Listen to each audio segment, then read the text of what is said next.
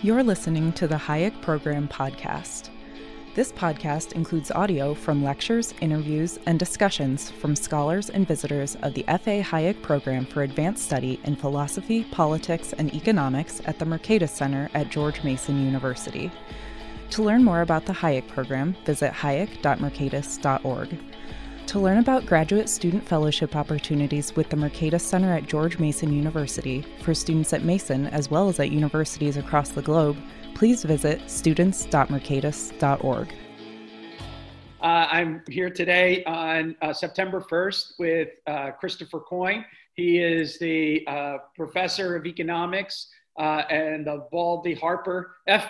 Uh, Baldy Harper Chair of Political Economy at George Mason and he's also the director of graduate studies for the PhD program uh, here at George Mason uh, University.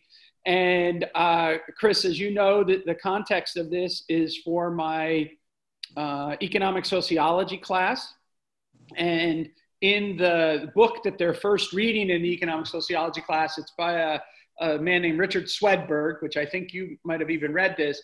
And he basically defines economic sociology as uh, economic activity that's embedded inside of legal, political, and social structures, and that our job is to study how these structures impact economic performance, but also to examine the internal logic of these structures as well.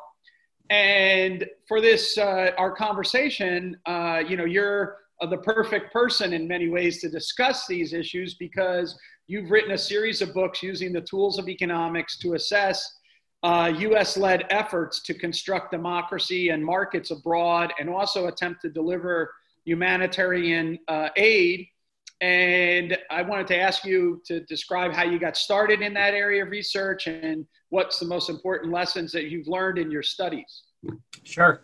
Well, thanks for having me to talk. It's great. And uh, it's really a pleasure to, to be here. And it's a, a great class um, that you're teaching. And so hopefully this is somewhat helpful.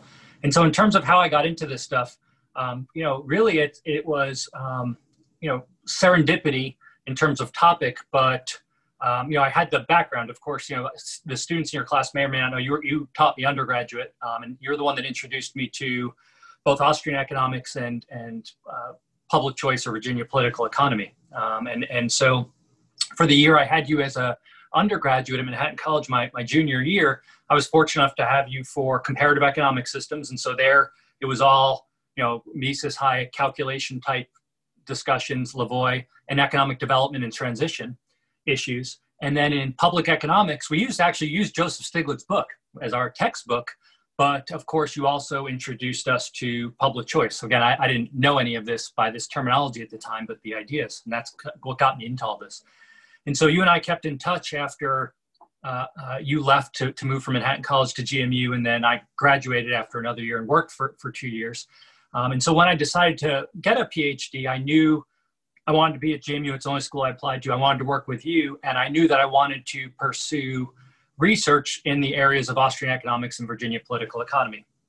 And so in, in the interim, I had been reading a lot of this stuff on my own. Again, I didn't internalize much of it, but I had been trying to.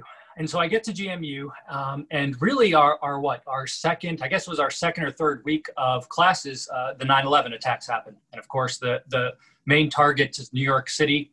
Um, the World Trade Center is, of course, a place near and dear to, to your heart and to mine, um, having grown up in the area and lived in the area. Um, but then you have the Pentagon as well, not far from where we're located in Fairfax. And so that all happens. And then soon thereafter, uh, the United States government uh, invades Afghanistan and Iraq and undertakes what is the still ongoing, what's called the War on Terror. And so that was the context for all this. That's all what's happening. And you know, I, I happened to be assigned to Tyler Cowen as his research assistant um, for my fellowship. They were called Buchanan Fellowships then. We didn't have the Hayek um, Fellowships. And I remember just being in Tyler's office one day in, it must have been September, October, and we were just chatting. And I was just saying, you know, no one seems to be talking about what to us as economists, and, and certainly those of us in the Virginia political economy tradition would focus on. Things like, you know, incentives, but not just incentives you know, for some given problem that needs to be solved, but very context specific incentives. So incentives within the United States government, then unpack all the different layers of that.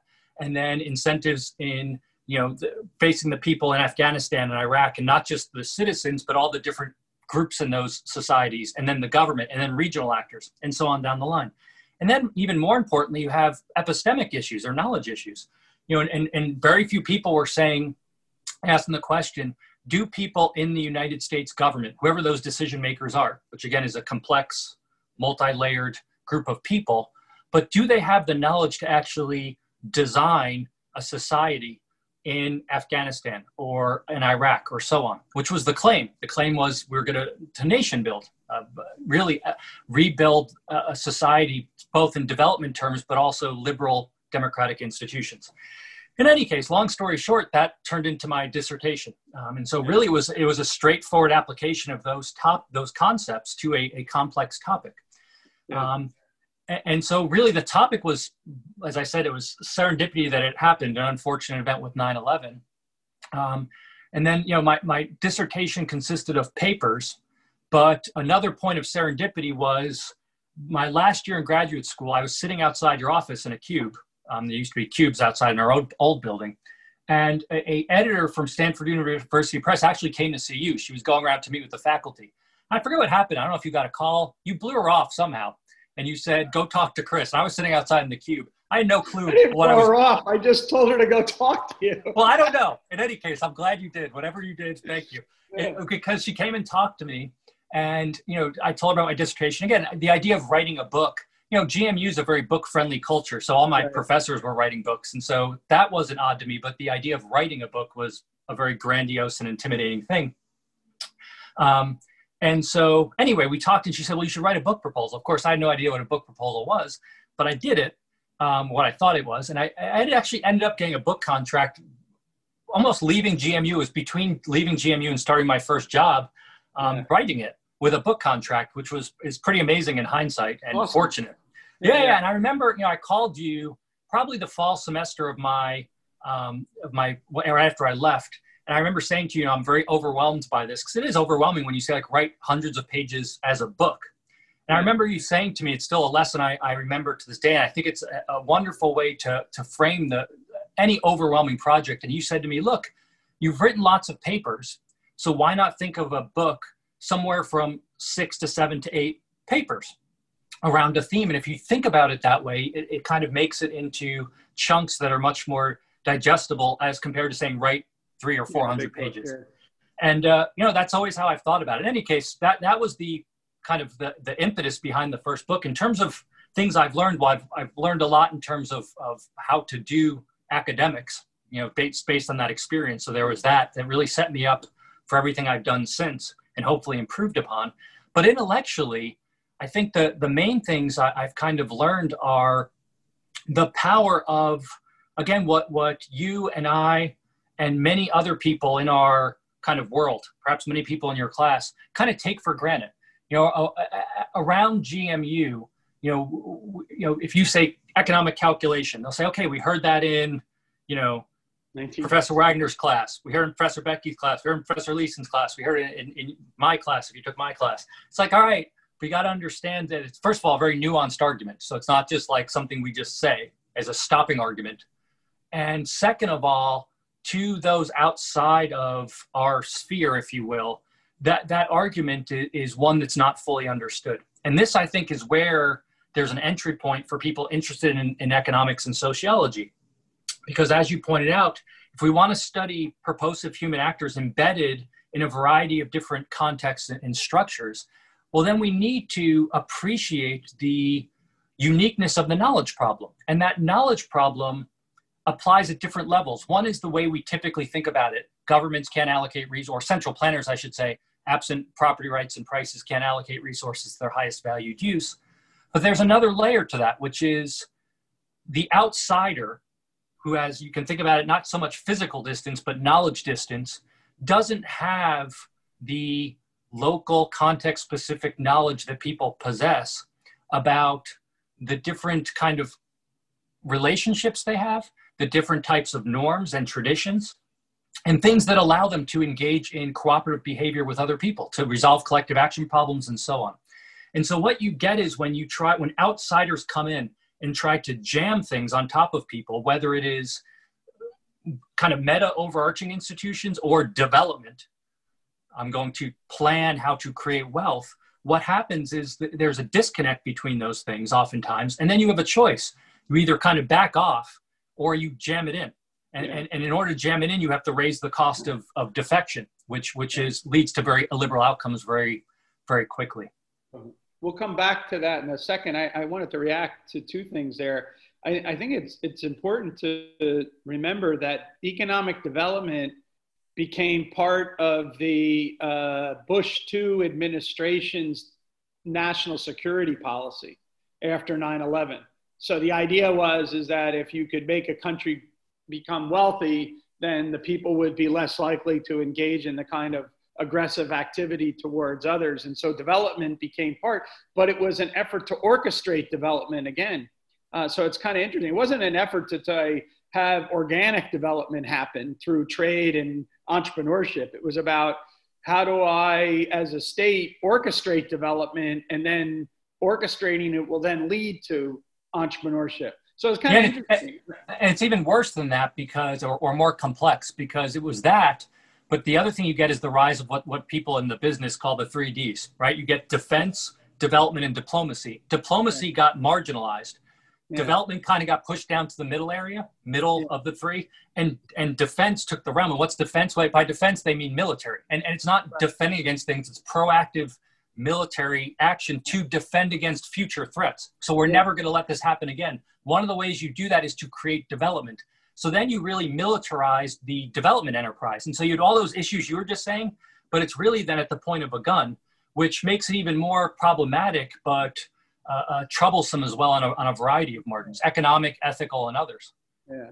There's one other thing associated with that that I'll mention, which is, and maybe you can uh, say, say a quick word about this, but the effort to try to be interdisciplinary led to the idea of the Human Terrain Project, where they could actually invoke using anthropologists and whatnot to go there to interview the people about what they wanted in development like do you want a school? Do you want that? But they because it was hostile territories they were guided by us military with guns you know to do a survey of someone in their house. So do you really want a public school here for us you know like that and so this this whole process of that democracy and development we're now going to emerge but at the point of a gun is really something that was an amazing catastrophe in so many ways.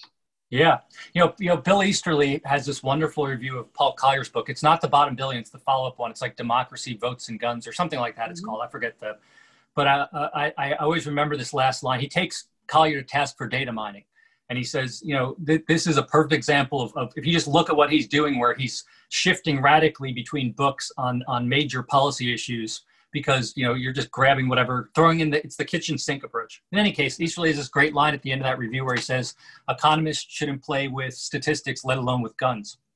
And I, I love the line, but I also think it's a very important line to keep in mind, which is, you know, and this is really one of Hayek's warnings with the the pretense of knowledge as well as his his other writings, is that you can't treat the world like a chessboard, right? To, to, to invoke Adam Smith, you can't you know you can't measure stuff aggregate up find simple relationships and this impose your vision upon the world by shifting levers. There's there's human beings here. And it's not just that you lose their purposes and plans. I'm not trying to you know you know pull at heartstrings by saying there's real human beings involved. It's that you're giving one group of people guns and then you are attempting to use scientific expertise to use those guns to impose a vision upon other human beings in the name of liberalism by the way and so you know, eh, Don Lavoie's book, National Economic Planning, at the end of it, among, among others, he takes to tasks conservatives. And he says, look, one of the problems with conservatives, they use the rhetoric of liberalism, but they rely on the force of government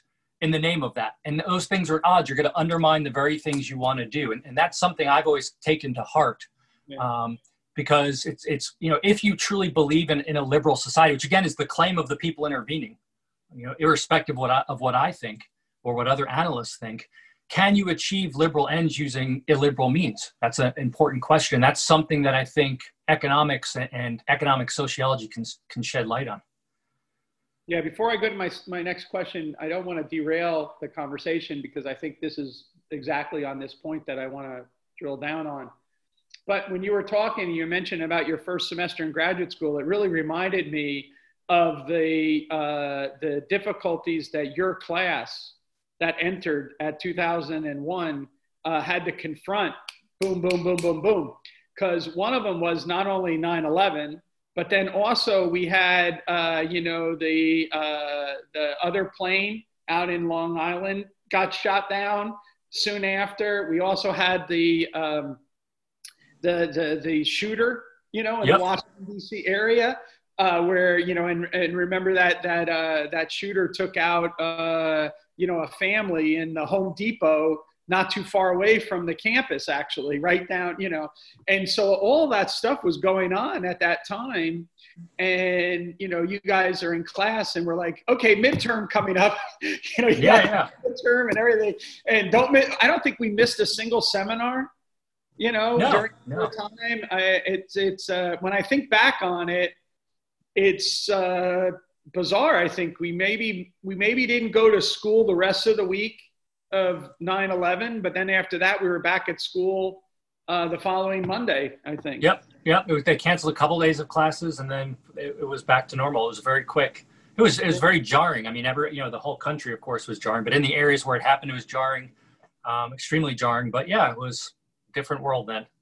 Yeah, I was teaching when the attacks happened. You've heard this story five million times, and I'm sure I'm embellishing some. But what happened was one of the students in the class had a cell phone and she got a call to say that there was, you know, one plane and then she got a call to say there's another plane. So I turned to Pete, who was my my TA, and I and I said, "Could you go upstairs and find out what the hell's going on?" And uh, I had given the class a quiz when they entered into the class. That was the standard practice at that time for me.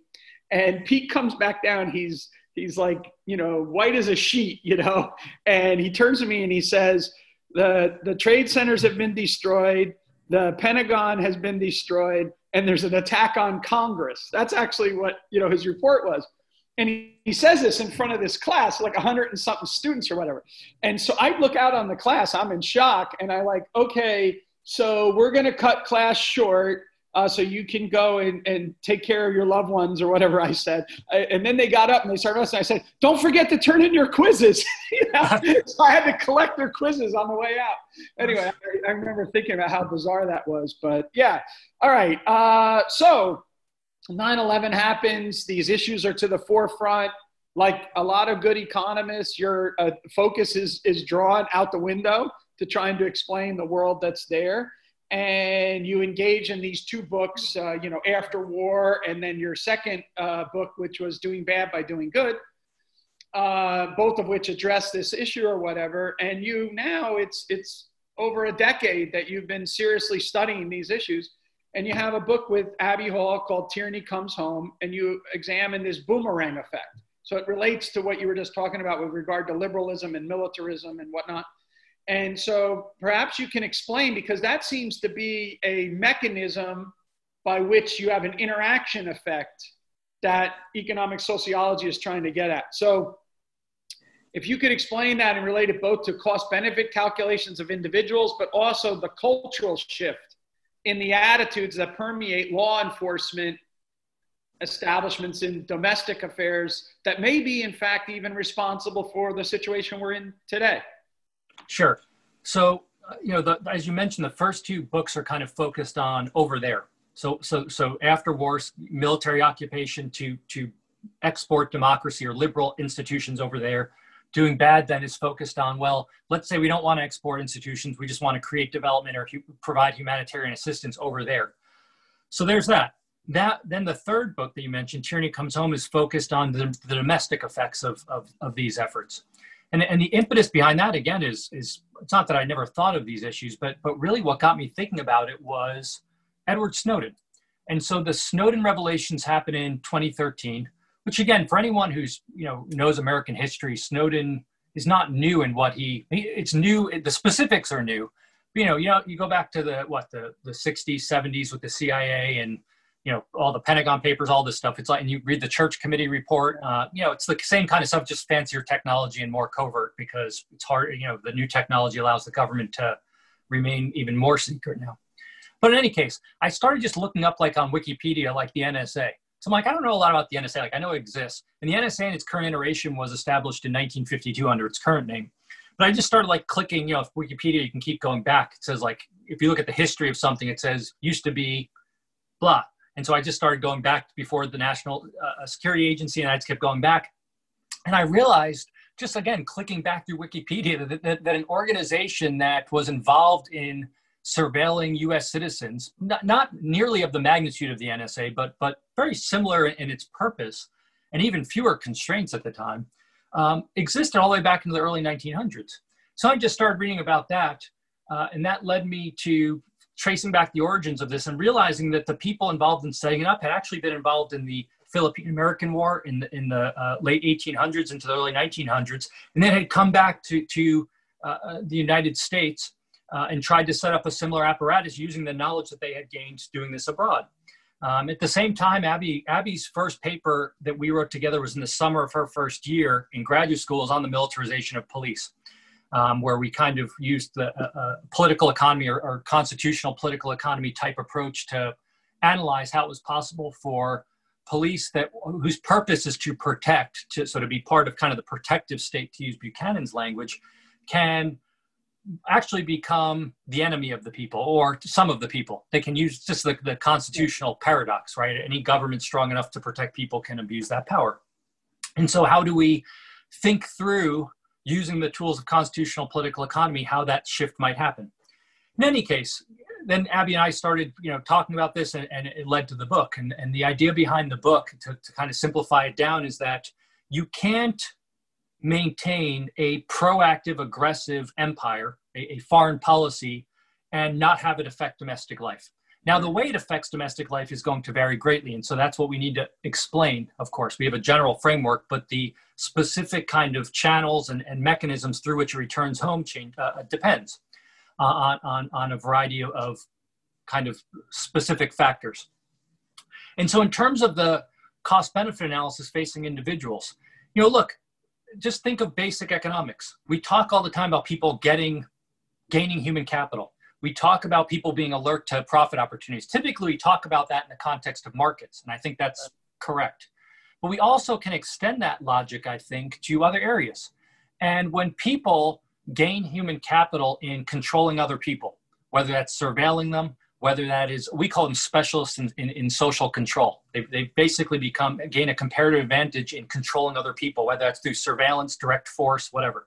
When they return from abroad, or when they when they leave go- the government from from planning out and innovating because these are innovators they have to innovate just like anyone else someone innovated to come up with new and better ways to surveil people torture people murder people so on these don't go away. Some people return to civilian life. It's not like everyone all of a sudden, because we don't have like a bad man theory. It's not like yeah. bad people go abroad, do bad stuff, and then come home and do bad stuff. It's that what are you going to do? Well, think about, you know, and you don't have to look far. Like look at Stanley McChrystal, right? He was had a, a, a, his whole career in the military, very accomplished. What does he do when he leaves the U.S. government? He goes to Alexandria and sets up McChrystal Consulting. And who does he consult with? He consults with people in the military. That's what his comparative advantage is. That's what his network is in. So it's not necessarily kind of a malicious, I want to, you know, maim and, and murder people. But what type of human capital does someone like that bring? And how are they going to influence policy? Well, if your mindset, if your skills, if the way you think about things is is controlling other human beings using this variety of tools, that's how you're going to tend to think about things. Yeah. That's how you're going to tend to think about both the kind of policies that you adopt, the kind of technologies, and I don't mean necessarily like computer technologies, I mean methods and technologies that you adopt, um, and, and then the way you implement those things. But then there's even more. One of the things we highlight in the book for kind of we call them foundational conditions for, for things to return home is, is, is certain conditions domestically. And, and one of those is fear on the part of the citizenry. And of course, when, when people are fearful of some threat, they oftentimes turn to government. This is Buchanan's Afraid to Be Free, for instance, um, among, among other people have pointed this out as well. But also the, the extent of the battlefield. When the battlefield includes the, the homeland, domestic life, then it's much more likely for the weapons of war to spread at the battlefield. And many people would say, yeah, we want weapons on the battlefield. well, okay, what are the two main battlefields over the last several decades? War on terror that we were just talking about, but even before that, the war on drugs. These are two open ended wars. They literally cover every corner of the earth. If you just think about 9 11, what is one of the things that, that kind of the mentality after 9 11? Everyone's a suspect, everyone's a potential terrorist because it's not like terrorists, you know, wear a uniform. They don't follow the Geneva Conventions. It's not, they're not over there. They could be anywhere. It could be you, it could be me, it could be any. Same with drugs. Anyone could be, you know, uh, could be caught up in the, in the war on drugs. And of course, there's there's numerous stories of, of people being caught up in this. Um, in addition to people that like to use drugs, um, they're caught up in it as well. Yes. But in any case, I'm sorry. Go ahead. No, I was just going to say, see something, say something. Yeah. Right? For those of us who were, you know, ever traveled back to New York and were on subways, that was like the big sign, right? See something, say something. Yeah. Yep and that's part of it. That's that's part of the propaganda story too. We'll come to that later. But yeah, it's a, it's a so so anyway, you get there this this influx of equipment. Again, you don't need this. Isn't I want to make clear this isn't a classical liberal or libertarian argument. It's pure economics because yeah. think about it. You have a war at home, the war on drugs. We have something called the economics of prohibition. You make something illegal, we know all the stuff, pushes it underground, raises the price, attracts high time preference people. Those high time preference people can't rely on formal mechanisms they can't go to the courts. They can't call the police. So what do they do? They get big guns, yeah. right? They get big guns to fight the other cartels and to combat the police. Well, the police now have like a bobby stick or a six shooter, right? And they say, well, well, these guys have AK-47s over here. We need AK-47s too, right? And so one response would be to remove prohibition. That would get rid of many of those nefarious effects that I just mentioned. Another is to then ramp up arming the police, which is what the, the government started doing in the 80s. They started saying, look, and, and this is all part of the conservative movement, actually. And, and part of it, of course, is we, we want to reduce government waste. And so one way of doing that was they said, look, we have this surplus military equipment that's just sitting here. It's going to be wasted. We shouldn't waste taxpayer dollars. We shouldn't just let this equipment go to waste. We have the war on drugs. Let's transfer it to police departments. So anyway, what Abby and I argue in the broadest sense is that you know, a, when you have a proactive foreign policy, it's going to have real effects on the social fabric of domestic life. And it's going to empower government. It is going to change the mentality of government. And it's also, in many cases, going to change the mentality of people with their relationship with government. And I'll just touch upon one thing and then we can move on, since given the, the context of economics and sociology. Again, in some sense, th- these ideas are not new to us. You know, Tocqueville in Democracy in America makes this wonderful point where he says, um, I'm paraphrasing, this isn't a direct quote, but he says, look, war is the greatest threat to democracy. And it's not the greatest threat because of what he calls hard despotism. So it's not like you're going to go to war and all of a sudden you're going to get an authoritarian despot take over tomorrow. That's mm-hmm. kind of like the way people mock civil libertarians often. They say, you think that you know a terrible you know person's going to rise tomorrow. They'll make fun of Hayek with the road to serfdom, the, the kind of straw man version of the road to serfdom, the slippery slope. You think if there's a price control on milk, we're going to get a dictator tomorrow. That's not the argument. Again, it's a, it's a nuanced argument. The issue is what Tocqueville calls soft despotism. It's the equivalent of like a frog slowly burning in water, right? And not realizing the, the temperatures. He, and the way he puts it is all of these rules slowly emerge up. You don't even realize they're, they're emerging. The relationship between the citizen and the st- state slowly changes. And before you know it, there is more despotism, more control, more political power, if you want to call it that, that trumps social power. Social power being our ability as individuals to come together in groups. Again, you can see the connection with economic sociology to come up with solutions to the array of collective action problems that define daily life. And what does that do? Well, that leads to a whole host of issues. It makes us kind of lose that habit of solving problems on our own or, or, or, or, you know it's like not exercising you, you lose it if you don't practice it it also expands the scope of government power over our lives. That becomes normalized. So that you know you know you and i still think it's odd that we have to take our shoes off when we go to the airport or, or, or, put our little bag of three ounce whatever. I know they make that up because they changed it with covid. But our my kids don't think that's weird. To, to them that stuff is a normal way of life. Um, and so that's the Tocqueville point. And so really these are issues in constitutional political economy, but more broadly, like what is it? What is at the foundation of a free society? And what is at the foundation of maintaining that free society when it exists, which, as Tocqueville points out, is quite rare in the history of mankind. And so, from that standpoint, these issues are, are foundational. Yeah. I also think that your work highlights a very basic and elementary principle again about the what is seen and what is unseen. And so much of this conversation that takes place talks about these actions, but never considers the unseen consequences down the road. And uh, so I think you you're highlighting a lot of that what is unseen to people so that they could better calculate the uh, the consequences and the benefits and costs associated. So going back, it's not a libertarian uh, position; it's an economic position about looking at these unintended consequences for the society. Um, so there is a literature in your field on the permanent war economy as well as the military industrial complex. And I was wondering how you see yourself fit into that literature because it's oftentimes a literature dominated by writers from a different perspective than what you bring to bear. So what is the what is it that you're learning from that literature and what is it that you're bringing to that literature that you hope improves it and enriches it? Yep, that's a great question. And so when you say from a different perspective, it's Marxist usually. Yeah. Marxist. It's so, so and, and I don't use that as a, as to, to deride anyone. That's that's what the perspective it comes from. The the idea being that a capitalist system is limited in its ability to exploit a group of laborers in a fixed geographic area to to to to to profit from from the riches of the the land and, and labor and so the argument is that once capitalists have you know if you think of kind of a, a, typical kind of tragedy of the common situation where you overgraze a field it's kind of a similar logic not exactly but very similar where for a geographic area the capitalists are, are, are going to exploit all the, the riches. And when that happens, they, they are going to want more riches because they're greedy. So where, where are they and other capitalists going to go? Well, they're going to start looking abroad. And so from this perspective, the war, nature of war, and the war economy, the war economy being all of the stuff that goes into the production of war making, is going to naturally lead to imperialism abroad because the, the imperialism is driven by capitalism, by creating new markets, by exploiting workers abroad, and so on.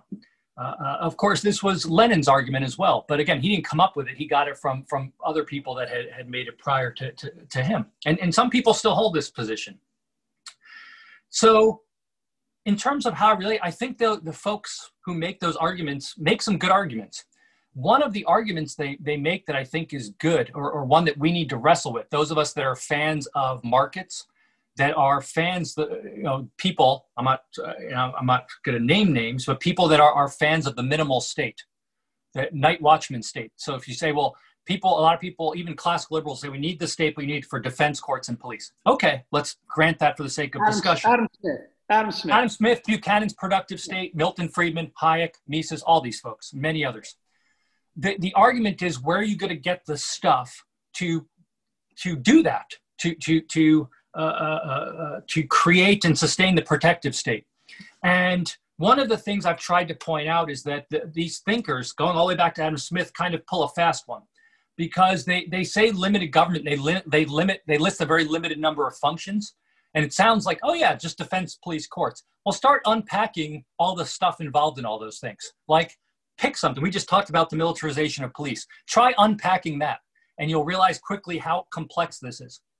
Now try to unpack all the mundane things and then the actual kind of more extreme things like the actual killing of people, uh, uh abuses of power, and so on. You realize that, that what is falls under the purview of limited for, for, for, from this perspective, again, eh, defined by number of functions, is actually extremely unlimited. Yeah. On top of that, when you start thinking about what is required to produce all this stuff, you realize that it's it's a it's what Don Lavoie called non-comprehensive planning. It's actually the, the best example of that.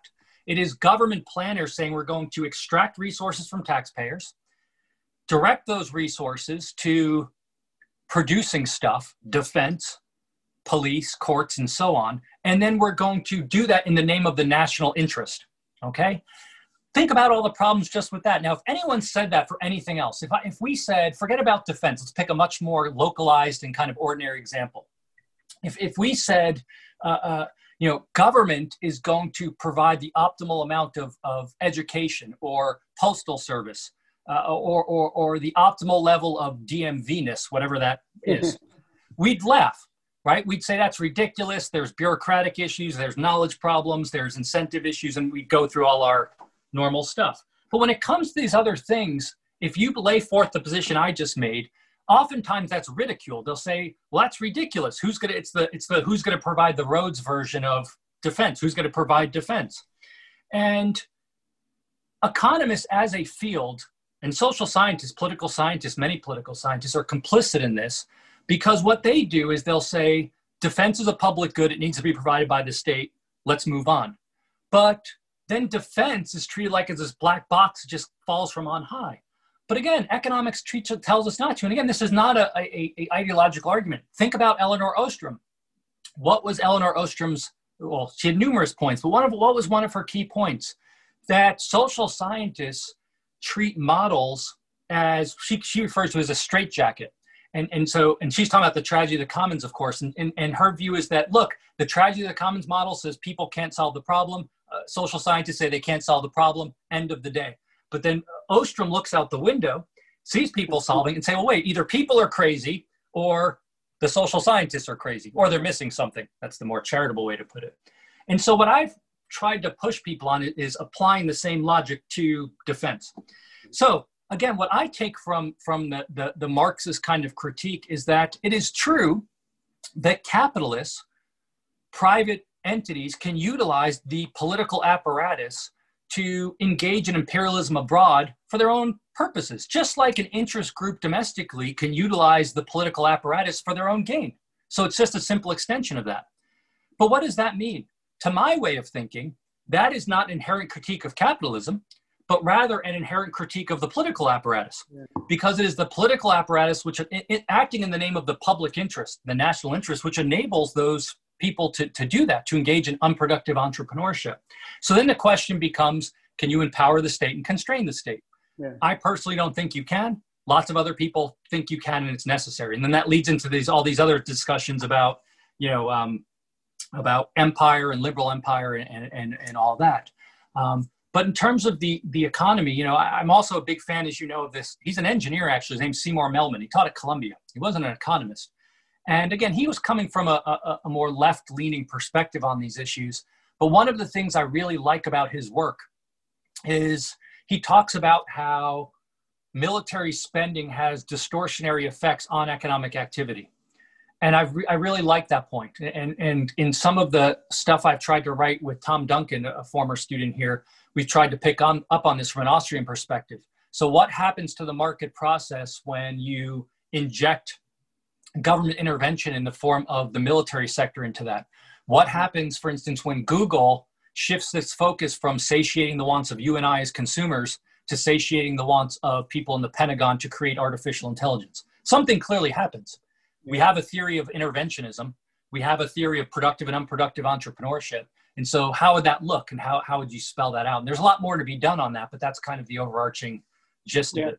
We also have a simple theory of derived demand and imputation. So whoever the final consumer is is going to determine the value of what higher order goods are going to be allocated in which way, including human capital allocations. Um, yep. So it's uh, it's uh, it, it, you're doing really really important work there about the embedded nature of the economy within this polity and the demands that the polity puts on the economy.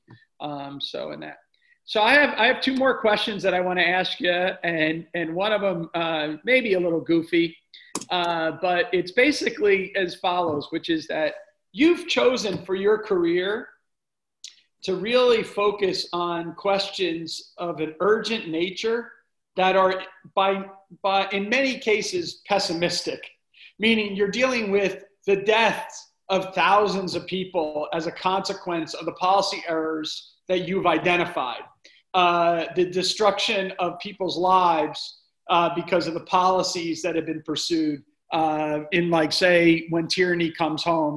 and people have their liberty stripped from them, even though maybe they, they shouldn't have deserved to have their stripped from them, but because of the way that the, uh, this goes on. So it would not probably be, um, you know, wrong to think that you're like a kind of a dour guy, but you're really not, right? And so you work on these kind of very urgent and, and pessimistic things, but yet, what do you take away, or what is your most optimistic lesson that you can take away from your various studies of these various depressing outcomes?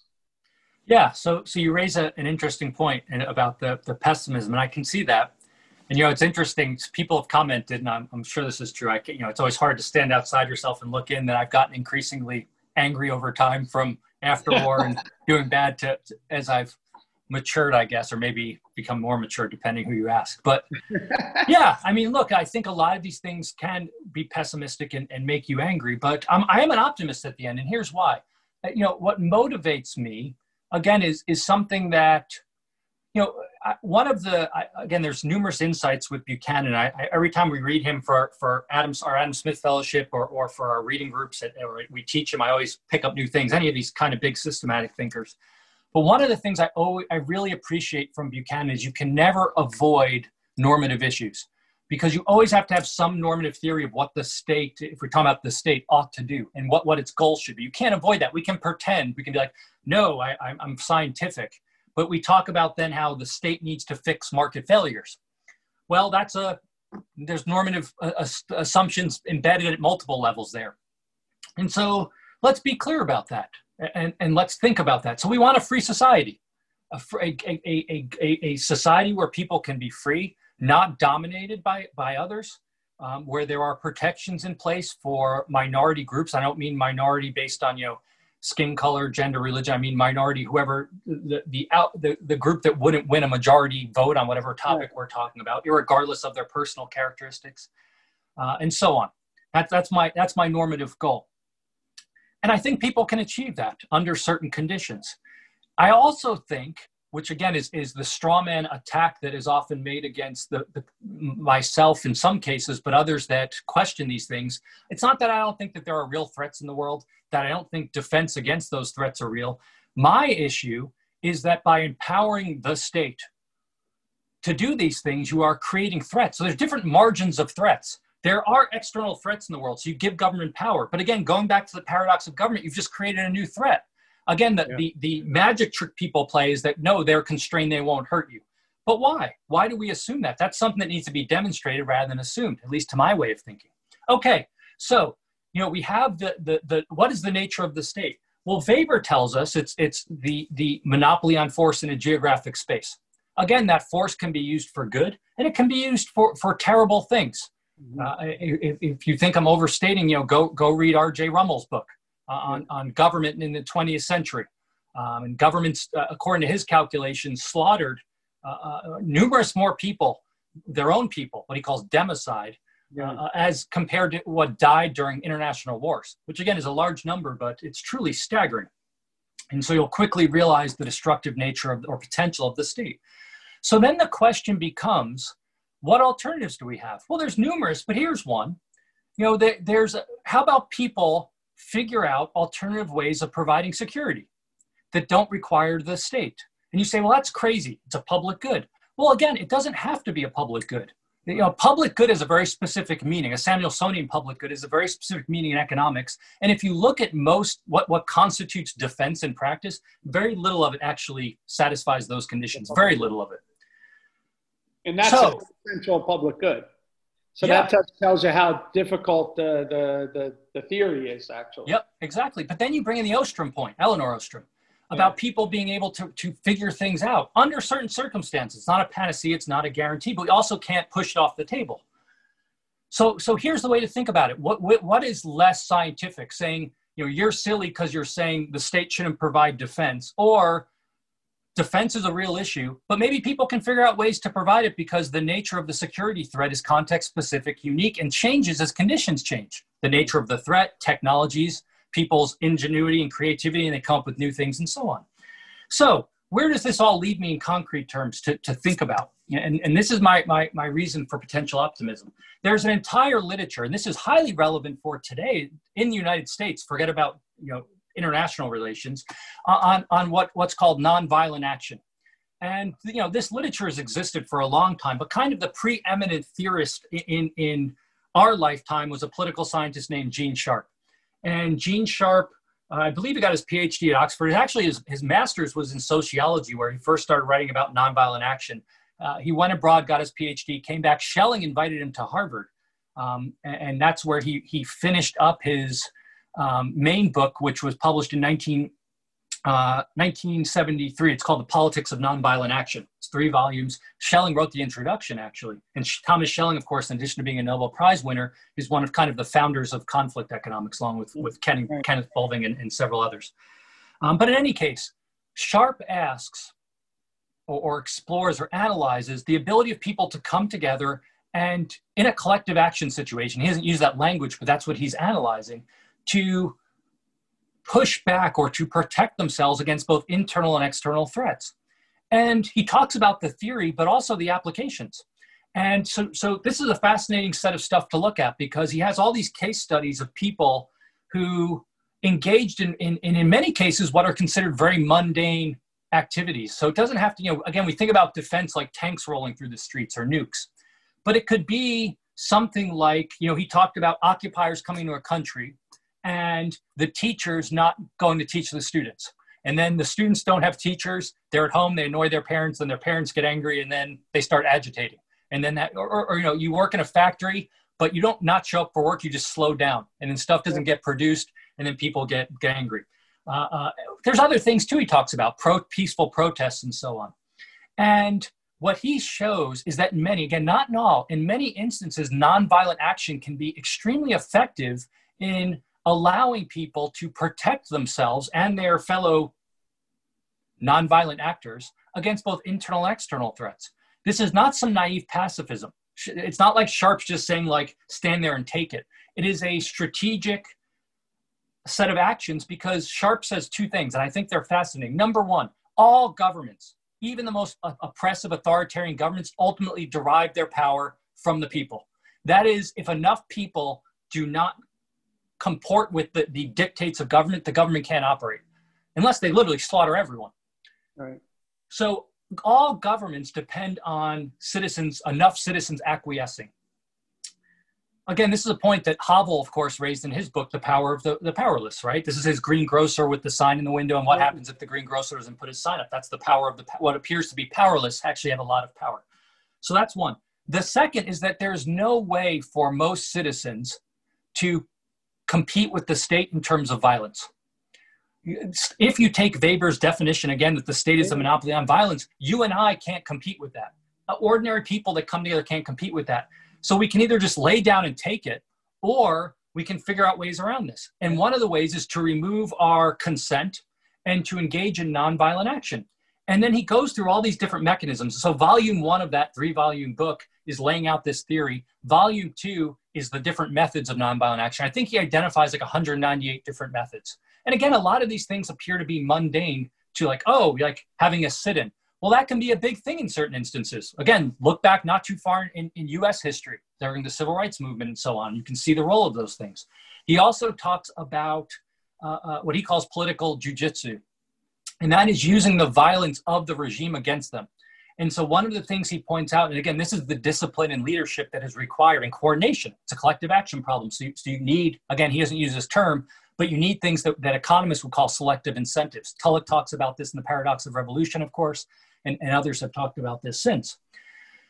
So in any case, what you the, the, the regime is typically going to meet nonviolent action with repression. They're going to beat you, shoot you, and so on. If you can use that against them, you can actually undermine their legitimacy. One way of doing that is to make clear to both other citizens and people outside, especially with innovations in media and technology, the true nature of the regime. And so when you see an innocent person, I mean, think about again Tiananmen Square with the tank and the person. What's the what's the power of that? There's an ordinary individual with the little bag or whatever, and there's a, a tank in front of them. Yeah. The ordinary person versus the state, the, the Goliath, right? So there's they're they're beating you with their masks on and their armor, and everyone else sees that the, the, the curtain has been pulled back on the nature of the state. That's not a guarantee it's going to be toppled, but it is a way, Sharp points out, for people to leverage the, the power, violence of the state against them in certain circumstances. In any case, I'm fascinated by this because I think it is a, a very powerful and effective way historically to, to provide security. It's overlooked because it's small scale. So again, yeah. there, there's this weird tendency among people to forget about methodological individualism and talk about the nation when it comes to security and defense. But why? Yeah. If you look historically, it's small groups of people coming together. So you take insights from Sharp, you take insights from economic sociology, you take insights from the Ostroms on polycentricity, and, and, you take insights from the stuff that you've done with with with Dragos Aligica and Vlad Tarko on public administration. What this is, and, and say, well, how do you internalize those externalities? We can rely on the state to do that, but we don't have to. People can come up with solutions. Now, the, the, the pushback, and I know I'm going long here, but it's all right, and I'll, I'll stop after this, is that there, some externalities are so big that they can't be internalized, so we need the state. My response to that is to say, well, wait a second, okay, but then where does the state come from? If people are incapable of providing defense because the externality is large, which it might be, that's conceptually possible, then how are you going to create a state apparatus that is even larger? Because it's not just going to do defense. It's going to do lots of other things. And it's not just going to do defense against one threat. It's going to defend us against all threats. Yeah. And so how can that be both designed and then checked? If citizens are incapable of coming together to provide security in the first place, how can they come together to check government? Yeah, and then you've just un, you've un, unleashed Leviathan. You, the game's over at that point because you've basically given up, you've empowered government, but you don't have the constraints. And so that's kind of the constitutional political economy dilemma we need to think about. Yeah. I also think there's a tremendous research um, opportunity that you lay out there in following up on Sharp's stuff. So take the three volumes and especially the second volume and look at the various different examples, update them to today, uh, look at the experiences around. You can do the intersection between economics, politics, and society by just looking right at that kind of motion and power of nonviolence.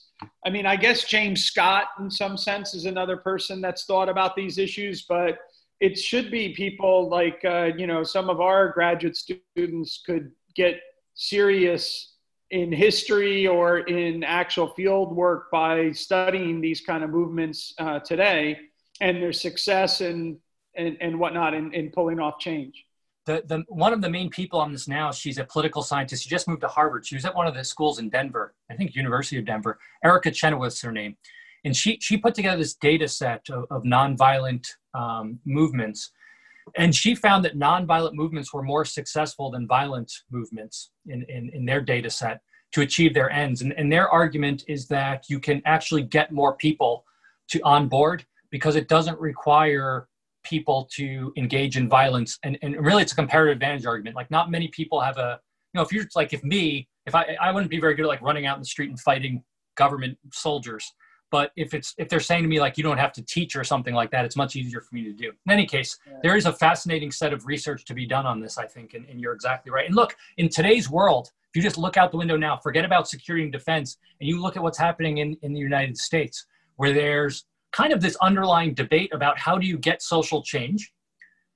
And then you know what kind of it, it, do you rely on violence? Is violence does violence work or are there other means of doing it you can see how these questions are extremely relevant today yeah i think that you know the image that comes to my mind which might not be actually accurate but besides havel it would be gandhi and yep. the idea of making sure that people understand the brutality of the British imperialists and colonialists by making them stare at that brutality in their face. And I think when we see in the United States, you know, our local police engage in an activity where they view their citizens as em- enemy combatants, that that really sort of, you know, puts it on the forefront to us about what's going on. Whereas I think when you get violence meeting other violence, it gets confused not saying yep. it's not always recommended, but if you look at like 1989 again, starting with Tiananmen Square, the violence that was thrust upon those protesters has you know, stained that image of that idea as opposed to the free mobility of individuals to escape from the borders or go and break, tear down the, the Berlin Wall or whatever. That's a different kind of imagery of, of that. And I think we need to study this more. Um, so I have, I have one question which you've touched on already, and then I want to ask you a bonus question, but just very briefly about the defense brain. In your presidential address at the Southerns for the Society for Development of Austrian Economics, you refer to lobotomizing the defense brain. I think it's just fantastic. And you've talked already a little bit about this, but maybe as, an, as a conceptual and analytical point, stressing why it's so important for the lobotomy to improve our critical understanding in political economy and then of economics proper. Yep. And so, uh, you know, you know, really that idea comes from Buchanan. I mean, Buchanan's 1949 paper, The Pure Theory of Public Finance, a, a suggested approach is the subtopic, uh, subtitle. And we read this paper all the time in our Adam Smith Fellowship. That's actually what inspired it. You know, you, that one of the reasons I like that fellowship program is we interact with students outside GMU, and so you and I get to kind of see what other people how they respond to these things. They're interdisciplinary.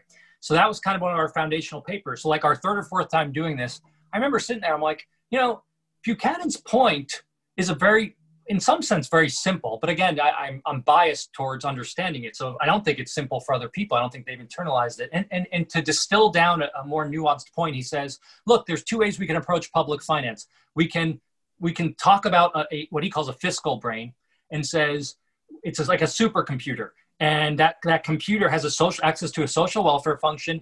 They extract optimal amount of resources spit them through and then spit out optimal outputs and you, you maximize social welfare. An alternative view is to you know what he calls the individualistic view is to unpack political decision making what we, we would call public choice and constitutional political economy and say instead of simply assuming that number one they have the knowledge of the social welfare function and number two the incentives so they have to know what the optimal amount of resources is to extract. Then you got to put them through the political process. Marginal decisions need to be made. You need to take into account opportunity costs so that you get into Buchanan's cost and choice and the subjective nature of cost. Then you need to produce goods and services and decide who's going to get them. So you have the allocation problem. You start unpacking all that. You realize number one, it's really complex. Number two, it overlaps with the, the, the Mises Hayek Lavoie discussion of comprehensive and non comprehensive planning as well as the insights of public choice. Okay, so as I was, you know, in that, in that, when I had that aha moment during the Smith sitting, it was like, well, what's one area where economists are guilty of this? Defense. Again, it's defense is a public good. The state must provide it. That's the defense brain. The defense brain is the government. It, we pretend that people can't provide defense because it's a public good. So the theory says it will be severely undersupplied. So the state needs to do it. Well, what are the implicit presuppositions? What are the assumptions that are made? Government is going to tax people the right amount, go through the political process, produce defense the right amount in, in, the quantity and quality, and then spit out protection in order to maximize the public interest. Again, you know, you don't need to have a PhD or rocket science, uh, be a rocket scientist. Go look at, at, at any of kind of the, the inspector general reports in Afghanistan and Iraq and ask yourself, is the government using your resources wisely? Just go look at, at the war on drugs in Afghanistan all right? And just look at that one slice and say is, is this government defending me? Are they providing me security? And very quickly you realize no very little they do provide security and very little they do is using resources wisely. So anyway it was my effort to unpack that. The lobotomy of course is meant to kind of uh, uh, end the delusions of the patient. That's the idea behind it. And so my, my goal there was to end in that title was to end the delusions of economists that, that they could just model the provision of state provision of defense as kind of this optimal very smooth process um, that, that, that, that, that, that maximize social welfare, which is, is what they oftentimes model it as. So when I, I just gave the introduction to the new students in the program and I was talking about uh, basically Hayek, Buchanan, and the Ostroms, and I used the, the uh, metaphor of, of turning a prism uh, and getting different shades of colors, and all of a yep. sudden the world is different. And my argument was is that you know, if you look at like say Buchanan, he's a public finance economist, so he's just like everyone else. But what he did was he just twisted it slightly, and then it showed all these other color ranges that previously the Samuelsonian public finance economist or Musgrave never would have gotten. Exactly. In this case, it forces us to think about, as you pointed out, the the rational choices of the individuals that are in the political process and to view politics itself as an exchange process that is going on. It's not from on high, or as you, I love the way you just put it, which is that you plug it into a machine and the machine spits out the optimal solution. That's not how politics operates. So, I mean, and you've done a fantastic job of exploring this in your work and and exploring the implications of it and everything like that. And so there's you have written a, a lot of different papers, and so I hope people follow up on that. Uh, so one last question, which is the bonus round, right? Uh, I won't ask you uh, underrated, overrated. We'll just. I would like to know what your, uh, you know, what you think is gets you most excited about your current work that you're doing, and what questions in that work do you think need most answering to make sense of the world that we live in? Sure, and so I'll be I'll be brief because I realize I was long in some of the answers. You know, so, so Abby and I have another book coming out on uh, propaganda. It's called Manufacturing Militarism. We're, we're, playing off Chomsky, of course, with manufacturing consent. Um, and in there, we're, we are looking at how the we, we focus on the war on terror, so propaganda during the war on terror, U.S. government propaganda, and uh, re, you know, the, again, we draw on many of the insights from Buchanan and others um, and, and talk about you know kind of the, the theoretical framework is well what happens when you centralize control of power? That's the national security state. You centralize control of information because you have massive classification. Um, what, what many people refer to as overclassification of information. So even you know many members of congress and congressional oversight certainly citizens can't get access to this in the name of national security. Of course the incentive is to overclassify in order to insulate yourself from oversight. So what happens well, you know, you, you, you have massive information asymmetries, and that allows government actors to manipulate that information in the pursuit of their own ends. Uh, that's just the incentives of politics.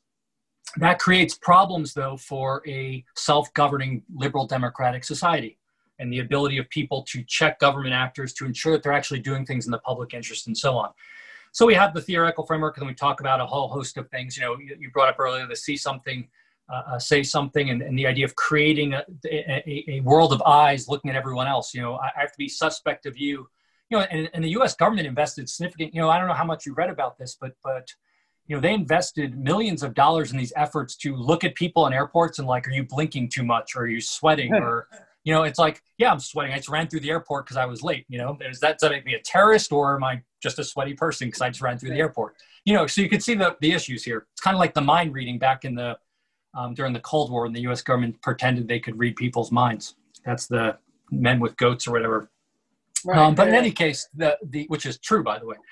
But uh, anyway, we have that. Uh, I have another book I just finished up, which uh, I, it's still, you know, finding where it's going to be published, called Against Empire, that kind of brings together um, a lot of the stuff you and I have been talking about in my writings on this. And you know, one of the things I've tried to push back on is that there, there's, uh, you know, a lot of people don't agree with the things I've said to you and that I've written, especially even people that are sympathetic on other margins.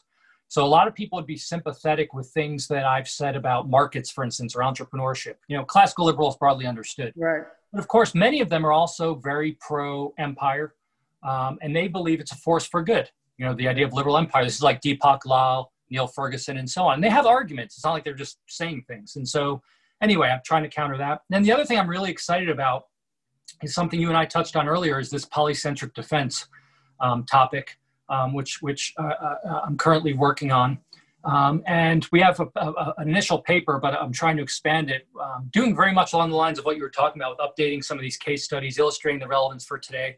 And I think that's important for offering people, at a minimum, an existence proof of the ability of people to engage in what, what Sharp called civilian based defense. Yeah. The idea to come, that people can come together and provide solutions to real security challenges that they face.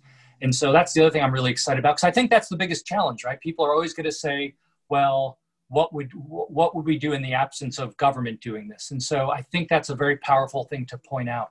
You mentioned, and, you mentioned yeah. earlier, and let me just give you uh, Lynn Ostrom. Let me give you a, um, a another motivating thing like you you got from Buchanan and the defense brain So there's a line in, in the Governing the Commons. She says that uh, I think it's in the Governing Commons, but that uh, Olson's book should have been titled "The Logic of Collective Inaction." Yep, that's right. Because his theory shows that the groups can't get together to achieve the action, and I think there could be a logic of uh, you know, uh, basically following the Sharp model, because in the same way, it's a, it's a similar kind of thing. Elinor describes herself at times as a biologist who's going around and seeing these species that everyone else tells her are extinct, but then she sees them. They look like them, you know, they sound like them, they, they behave like them, but they're supposed to be extinct, but they actually exist. And I similar kind of thing about, you know, self-defense and or civil, civil uh, nonviolent defense mechanisms and their effectiveness. And I think that that might be a kind of a rallying point around it. The logic of, uh, you know, again, just like the defense brain, that people claim that you can't have these kind of defense mechanisms unless you have a state, but yet we see it all the time that you can.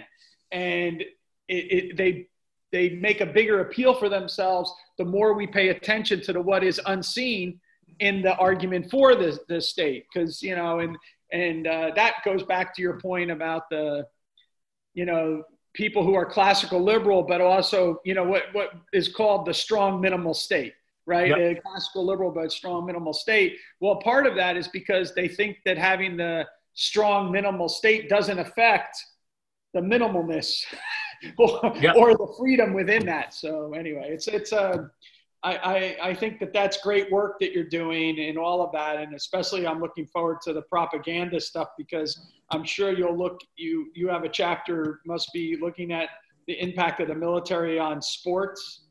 Sports, movies, Hollywood. Um, so Transformers is in there, among others.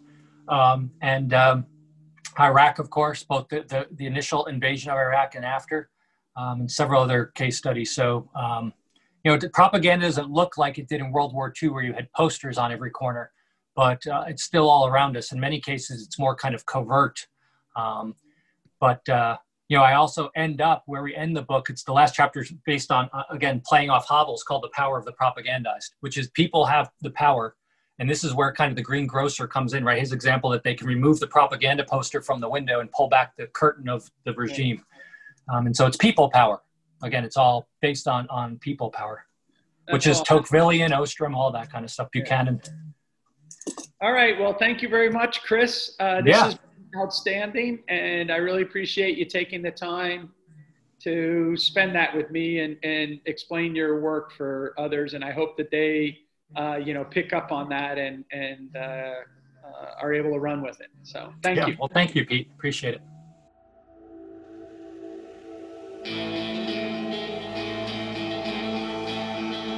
Thank you for listening to the Hayek Program podcast.